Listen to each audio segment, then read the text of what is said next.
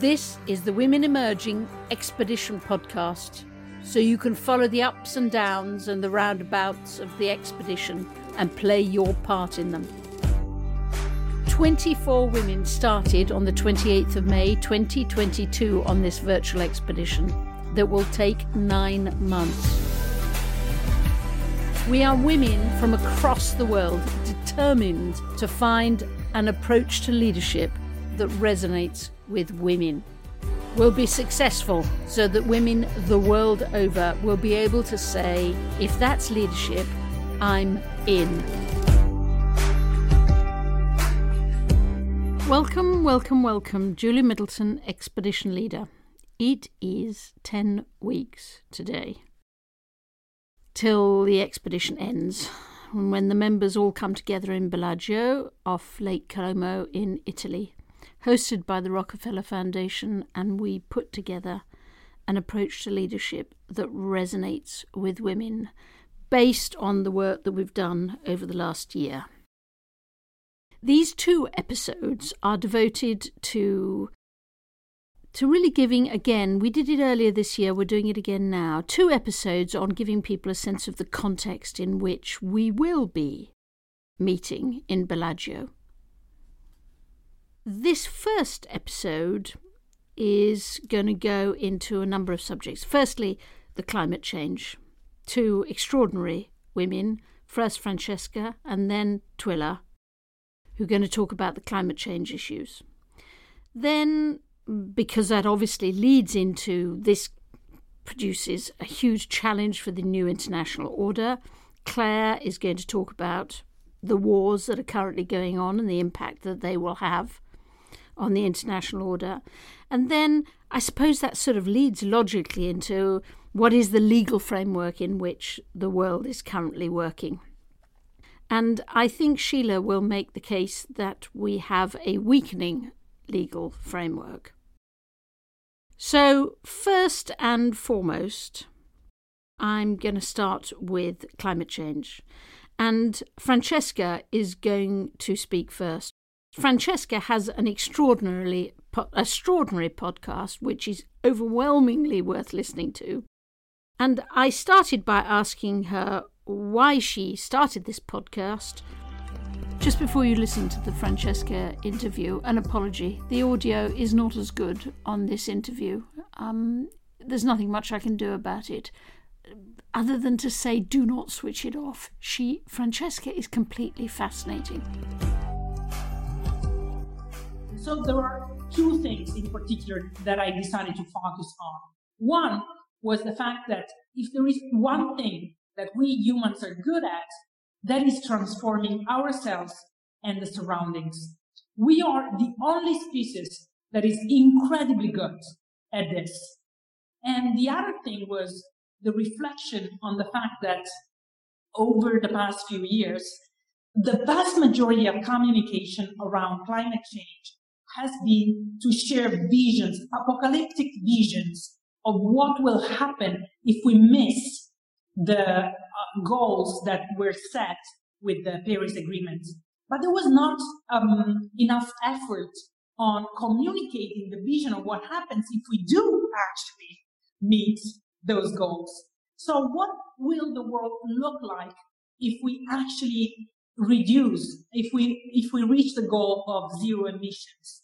And so part of my effort in writing the episodes became to sort of use the the energy almost as um, uh, as a device to talk about the vision for a world where sustainability matters, where life is more sustainable, not just in terms of like recycling or using less energy or up using technology to optimize uh, our consumption habits, but also where, where life is more sustainable because we have, for example, stopped focusing on accumulation and we started focusing on distribution. For example, one of the messages that emerged from one of my favorite episodes, which is the episode about the uh, geothermal energy, is that the energy, the, the, the heat of the earth is constantly produced. And part of the reason why we don't use it as much to, uh, to cool and to heat our houses is because, you know, in, in history so far, we have decided as human beings to focus, to use resources that are naturally scarce to solve many of our problems because when a resource is scarce, who, whomever, uh, whoever uh, gets their hands on this resource can make a huge profit out of it. But what if we start focusing on resources that are abundant, uh, naturally abundant, and we put the effort not in the accumulation of scarce resources, but on the distribution of abundant resources? So this, this is one of the questions that the podcast raises. Give me another. Give me another story from one of the other episodes. And the second episode is about the sun. This, the underlying thesis of the episode of the sun is that the, using solar energy is a great way to promote peace because no country can uh, forbid the sun from shining. Uh, one problem with the communication around climate change has been that the, the energy transition and the green transitions were framed as the punishment that we deserve for having been bad in the past. And this sort of storytelling doesn't work with the vast majority of people. And, uh, so part of the, the, over, the overall effort of the podcast is to frame the green transition not as the punishment that we deserve, but as the greatest challenge that humanity has ever decided to face. In the 60s, we were able to gather around the space race and the um, common goal of putting the first human being on the moon. And uh, one of the ways that I uh, that I wanted to work on the hydrogen episode is to frame this, the green transition, as the Earth race. So if we were inspired back then by the opportunity to put the first human being on the moon, now we should be inspired by the opportunity to save the planet that we live on. And if we frame it like that and we start telling people, look, we do have a chance to fix a lot of what's wrong right now, a lot of what's making us miserable, because having a more sustainable society means to reduce the gap between the, super rich and the super poor. Part of the the uh, challenge and also the opportunity with renewable energy is that if we move away from uh, fossil fuels and we move to a world where uh, every country is given the opportunity to produce the energy that they consume. This means that even countries that right now don't have access to energy will have access to energy. But that also means that if we want to do this and if we want to become autonomous energetically, we need to uh, learn how to reduce energy consumption because right now we over the past, one thing that I that we say in the podcast is that it is just a, a very recent thing. Like the past two generations have learned to take it for granted that we can keep the lights on as much as we want, that we can use as much hot water as we want. And uh, that is not necessarily a good thing, but we also need to remember that it's not like it's always been like that. We can learn how to use in a better way the resources that we were we made available for, for ourselves, keeping in mind that there are other billions of people that require the same amount of energy that we need. Do you think that the friction between younger women and older women on the subject of the environment will increasingly become toxic and difficult and full of tension? uh, what I see is that there is uh, sort of three generations that are involved here. There is uh, very young generations, uh, so Gen, Gen Z, and then there is uh, the people, the women that are now around 50 years old, and then there are the grandmothers. Now, grandmothers and Gen Z on the sustainability issue are closer than the generation of their parents is with Gen Z, which is an interesting phenomenon. it may be because uh, people who are now in their 70s, in their 80s, remember a world that, is, that was more sustainable. So there is a sort of a um, Gen, Gen Z looking forward and older generations looking back meet and can share many values that are true of the green uh, transition. Whereas the generation of uh, people that are now around 50 years old are, you know, sons and daughters of the economic boom, where part of their privilege was built on ignoring the environment, on ignoring the challenges of uh, the infinite growth. So it's like ideologically they've been raised to identify this, the very special part of being their generation is linked to the idea of infinite growth. So it is more challenging to, to sort of put that paradigm upside down and to, to turn it upside down and to question it because it is an identity uh, matter. So I, I believe that there is a, a, a lot of need to speak about these issues with an open mind and without both from Gen Z and from other generations to not assume bad faith from uh, any of the people involved. This is increasingly more important because um, as we live in an incredibly polarized society where um, people want to overlap completely, entirely with the party that they vote for or their system of beliefs, that leaves too little room to grow as a society and to understand that we we don't need to agree on everything to do something together. Thank you, Francesca. Now let's go over to Twila. Is it totally inevitable that climate change has to divide the world up?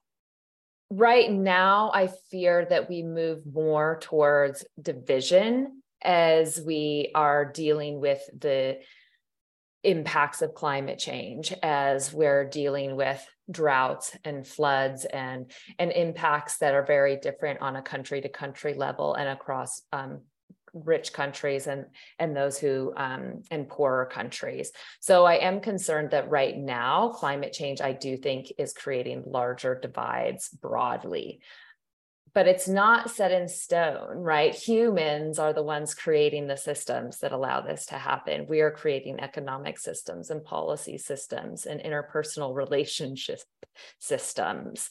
So it need not, I feel like, be inevitable, but I do think it's a uphill um, battle to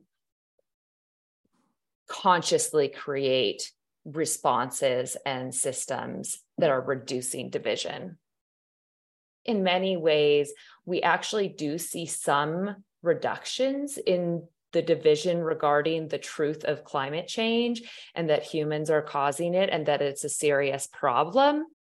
But there's still ample room for division on the means of addressing climate change. And this is where I work towards helping people understand that they're we're in an all hands on deck situation um, where we do need action from governments from businesses from individuals um, from communities.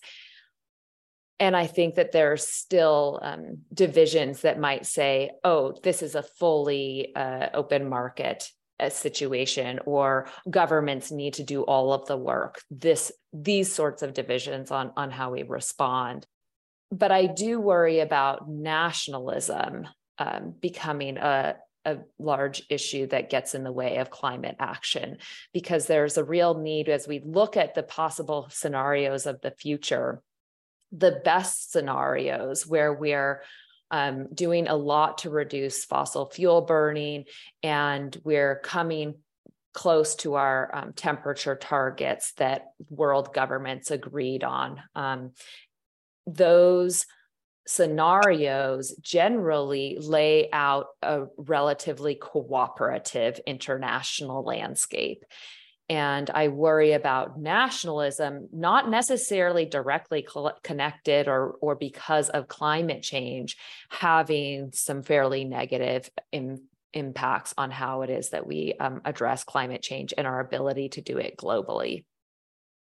And I think it can be hard to understand both how much change is possible over a short period of time. Humans tend to underestimate how different things will be 10 years from now than they actually will be. So we do have a tendency to underestimate the change possible, but also people are so busy these days, busy just rolling balls uh, or keeping them all in the air and in that way uh, years can tick by very rapidly so it's not as though there's a expiration date on climate action there's really this narrow window right now in which there are some changes that if we don't address them during this five to 10 years, we won't be able to uh, address them later. Um, and with each moment of taking stronger and um, more rapid action now, we're minimizing um, the how much work that will be into the future. Each element of work that's presented in front of us now only gets harder the more that we delay it, and some of it becomes impossible to change.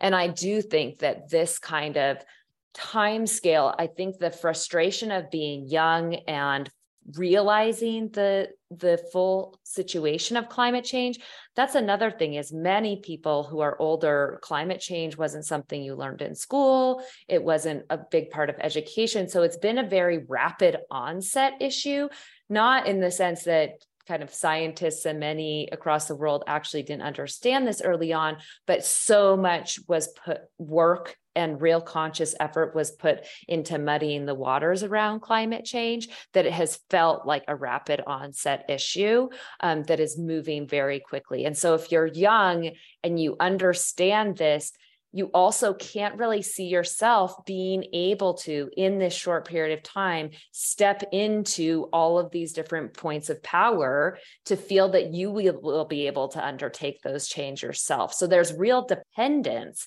on older generations and people in power now to do something because we simply don't have time to totally move um, but generationally our, our um, people in power. How will tra- climate change how leaders need to lead in the future? Climate change brings us in to a constantly evolving world. I sometimes hear people talk about a new normal, and that's n- not a concept. Leaders are going to have to be conceiving of the work that they do within this ecosystem of change now and change expected to come without being able to know precisely what is that full range of change to come but knowing that we have to work our darndest right now to minimize the change. So it's a lot of parts moving. And I think it also connects with a wide range of emotional spaces that leaders have to be aware of um, for those that they're leading, because there's a need to give space to negative and fearful and difficult and angry and sad emotions those need space and they're going to continue to need space because we are in, now in a state of undergoing really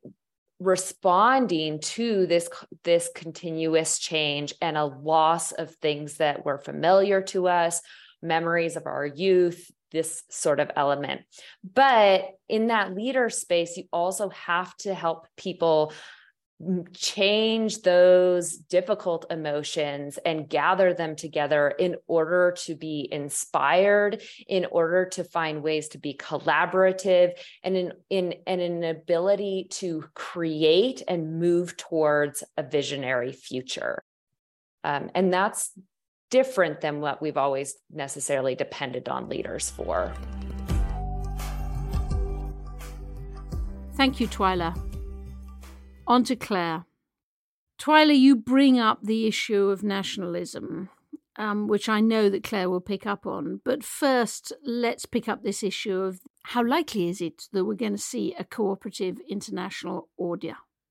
So, Claire, if, if Twila talks about a cooperative international order, how likely are we to get one?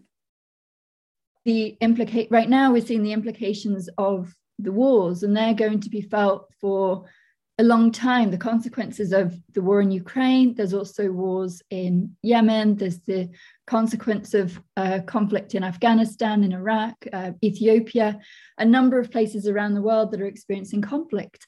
And as a result of that, there's a number of shifts that are going to take place at an international level.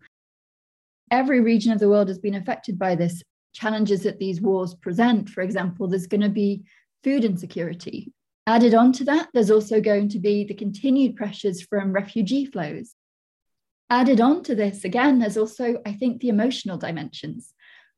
If you have this scale of conflict and this scale of uncertainty, you're going to have to deal with trauma you're going to have to deal with the legacies of what this means for generations of people, for children, for people who don't have a place they can call home, who don't feel like there is a space where they can feel at ease and they can feel they can settle. So, what is getting in the way of this global cooperation? As I've mentioned, I think war and the fact that war creates these dividing lines between states. People get behind um, one state or the other. It creates these divisions and these tensions. Um, but that's not the only thing that's getting in the way of this cooperation. There's also different worldviews and visions of what the world should look like. China and Russia have been working together more collectively to offer a different vision of the world, and they're building alliances not just between themselves, but also with a number of other countries in Asia, in Africa, to try and create more of an alliance of states who want to see an alternative to the traditional Western order that we've seen for the most part of the last 100 plus years. It's interesting to look, for example, at what um, China has been putting out in response to the war in Ukraine, calling out some of what it perceives as the West double standards.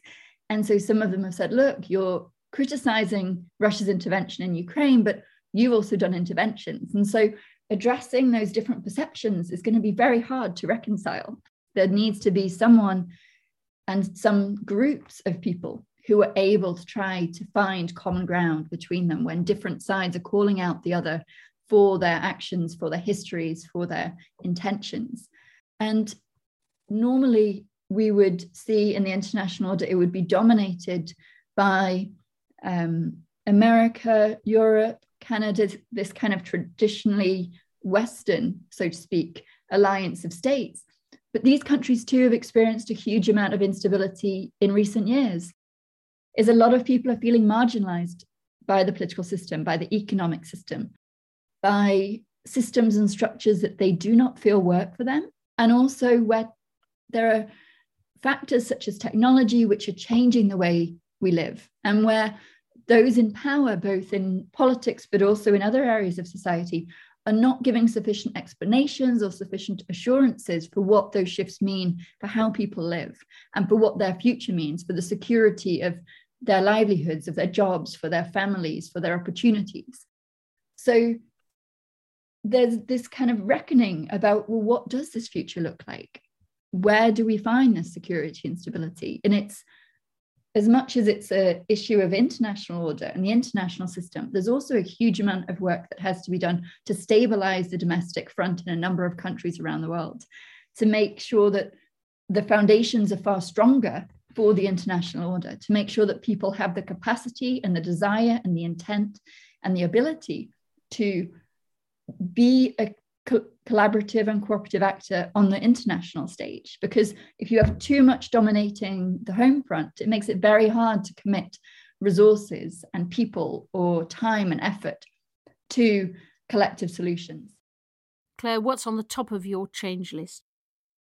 I think Western countries, especially European, American, North American countries, need to learn to listen and speak with all states and not just between the great powers climate change is one of those areas where we're seeing a lot of smaller states coming together to say, you're not listening to the concerns we have. And we've got really interesting figures such as the Prime Minister of Barbados, Mia Mottley, who has set out a very different vision for the international system, which is the Bridgetown Agenda, saying there's a different way we can do this, where we can address this inequality, this, um, this disproportionate allocation of resources, the um, economic asymmetry that exists within the system. We have to do more to try and do this. Kind of like a new Bretton Woods, kind of like a new vision for the international economic system. Um, but we've also seen from President Zelensky in Ukraine, he has spoken to the United Nations to share his concerns about what Russia is doing in his country. And he's also said, we need to think differently about this international system, about this forum that allows one of the great powers to do this to a smaller state. And there doesn't seem to be a lot you can do to prevent them from doing this.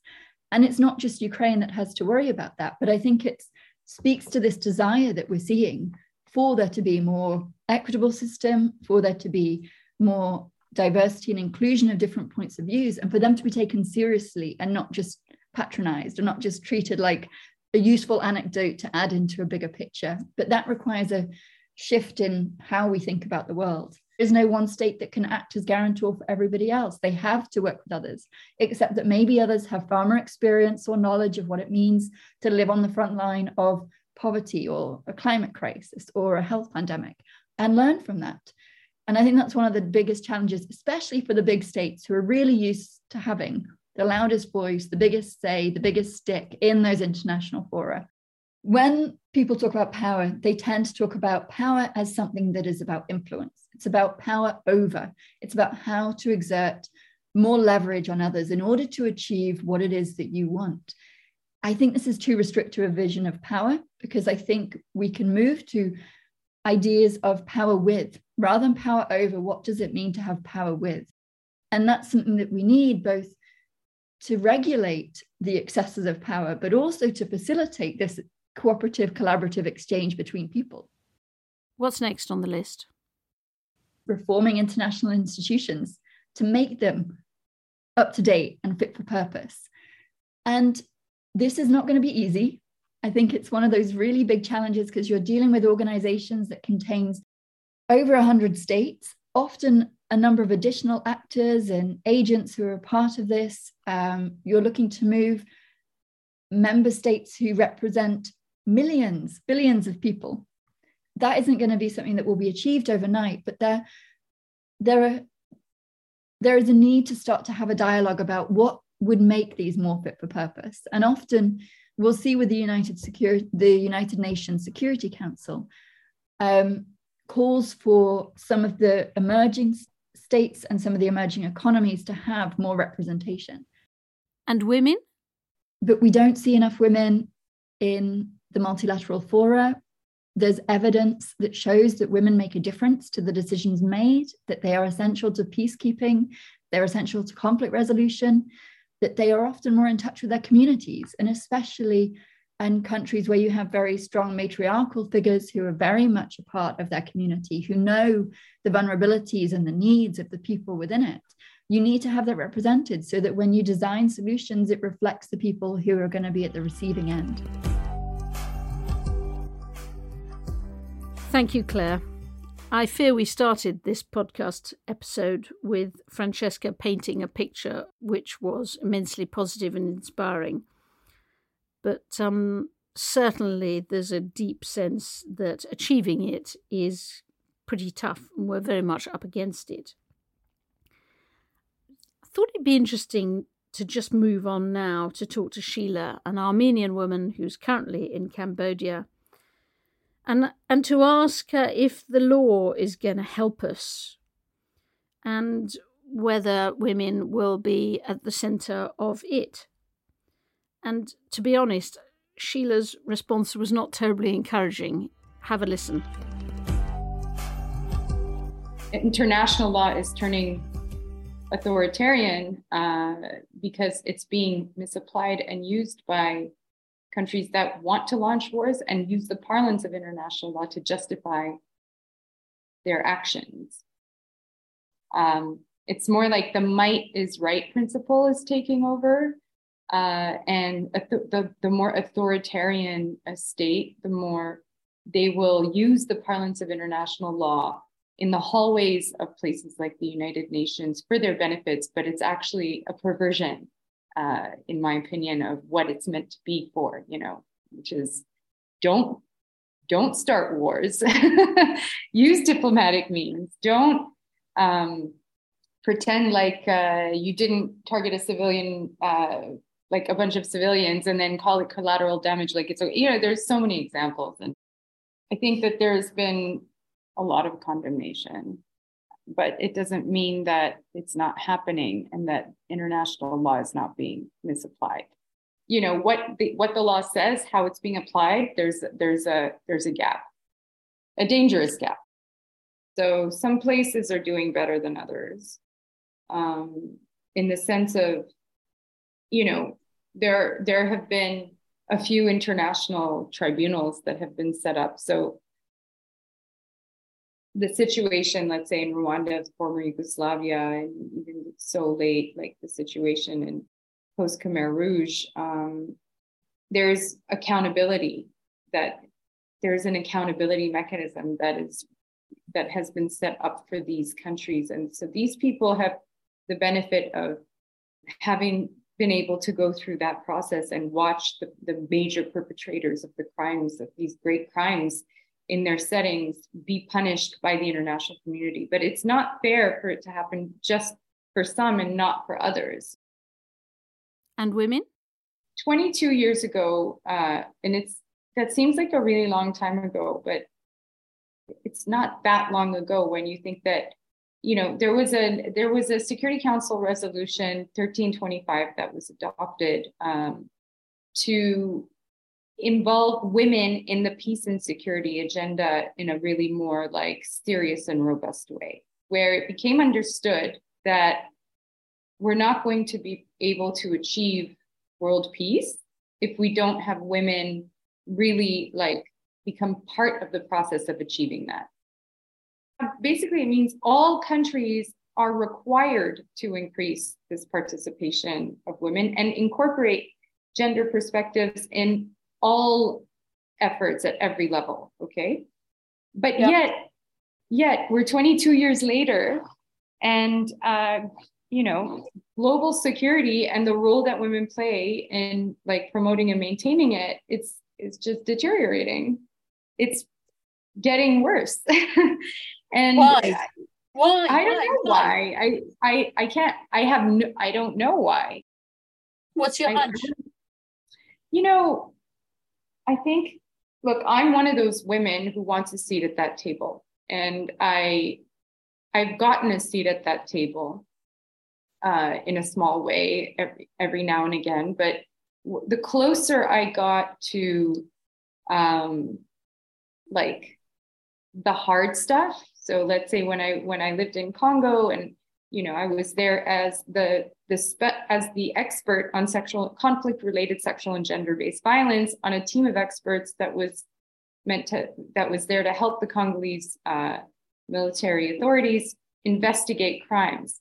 I was on this team, this forensic team, and uh, I was really sidelined. Like it was like people didn't understand what my my team members didn't really understand what my role was. And i was like it's a very it's very simple. My role is just to make sure that we also take rapes into account that we make sure that women uh, that, that women and girls or just not necessarily women. I mean any yeah. victim of sexual and gender-based violence is is not forgotten and is treated uh, you know there's there's this whole structure about it that you it was just being neglected but um yeah i think that there it it's still too early for some of some people from like old mentalities who think well that's just not a priority. You know we're here to investigate murder. What are you talking about? This like sexual and gender-based violence you know? But it's it's maybe it's just a matter of time. Like we just need to to fight back more and be braver and, and stay at the table, demand our seat at the table and keep it, you know. We need to start making more space at the top uh, for women instead of just being satisfied with a big bunch of women in like middle management. It's not enough. What what is in us, what we're capable of, we can, we haven't even touched on the, the, the tip of the surface what we can do and just you know talk to a, a survivor of conflict related sexual violence you'll see how un, un, what is it?